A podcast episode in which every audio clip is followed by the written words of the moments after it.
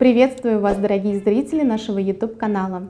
Меня зовут Дарья, я специалист отдела патентования юридической компании Юрвиста. Ранее мы говорили с вами о патентовании интеллектуальной собственности, ссылка в описании. А сегодня обсудим особенности передачи прав на патент.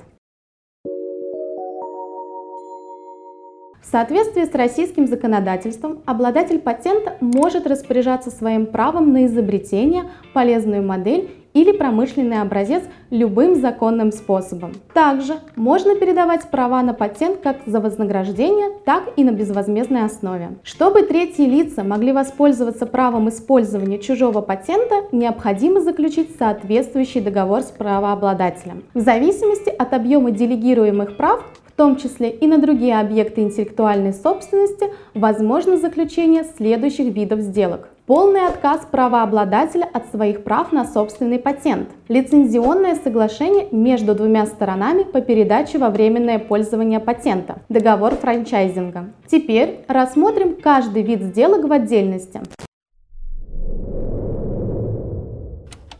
Бывают такие моменты, когда правообладатель принимает решение продать свой патент и намеренно передает все права на него третьему лицу. В этом случае бывший владелец полностью утрачивает право использования патента в своих интересах. Такая процедура продажи происходит путем отчуждения прав продажа патента. Это специальный вид сделки между двумя сторонами сопровождается подписанием договора об отчуждении патента. Владелец какого-либо изобретения, промышленного образца или полезной модели уступает все свои права согласно прописанным в документе условиям. Также для заявителя, который является единственным автором изобретения, Обратите внимание, существует возможность подачи заявления о публичном предложении на отчуждение патента, согласно которому он должен уступить патент на условиях сложившейся практики любому обратившемуся к нему лицу. В этом случае такой заявитель может не платить государственные пошлины за подачу и экспертизу заявки на патент,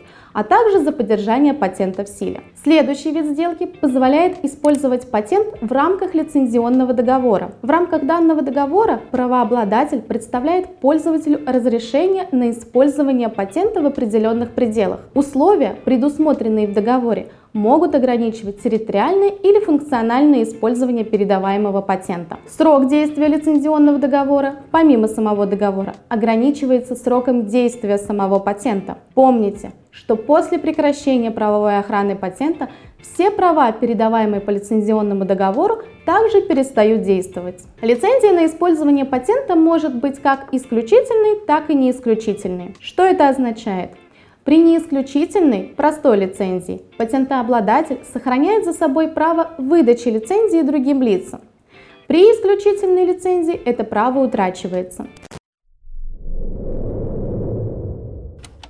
И в заключении мы поговорим о передаче прав в рамках договора франчайзинга. Но для начала давайте разберемся, что он из себя представляет. Договор франчайзинга, или его также называют коммерческой концессией, это соглашение между сторонами, по которому одна из них предоставляет другой право использования комплекса исключительных прав, коммерческого опыта и деловой репутации. Что из себя представляет франшиза? Франшиза – это вид рыночных отношений, когда франчайзер, владелец патента, передает франчайзи пользователю – право на использование разработанной бизнес-модели. Пользователю могут быть переданы права на патенты, изобретения, корпоративные стандарты, технологию производства. При этом права по франшизе передаются только вместе с правом на использование товарного знака. Тут стоит поговорить о разнице между договором коммерческой концессии и лицензионным договором. По договору коммерческой концессии франшизы правообладатель передает право на использование целого комплекса интеллектуальной собственности, тогда как по договору лицензий передается только один вид. Поэтому договор франшизы готовится отдельно под каждый бизнес. Передавая права на интеллектуальную собственность, предприятие раскрывает свои секреты и применить стандартный шаблон договора тут просто не получится. В чем преимущество франшизы? Это выгодно как правообладателю, так и пользователю. Первый продвигает свой бренд на рынке, где не может работать сам, а второй использует бренд для быстрой раскрутки своего бизнеса и получения прибыли.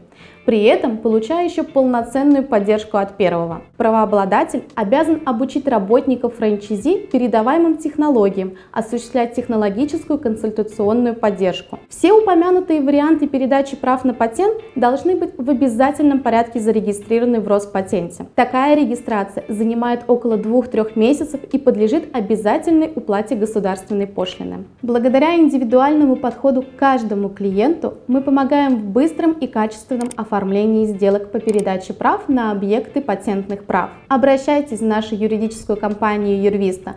Мы с радостью вам поможем. Удачи и до новых встреч!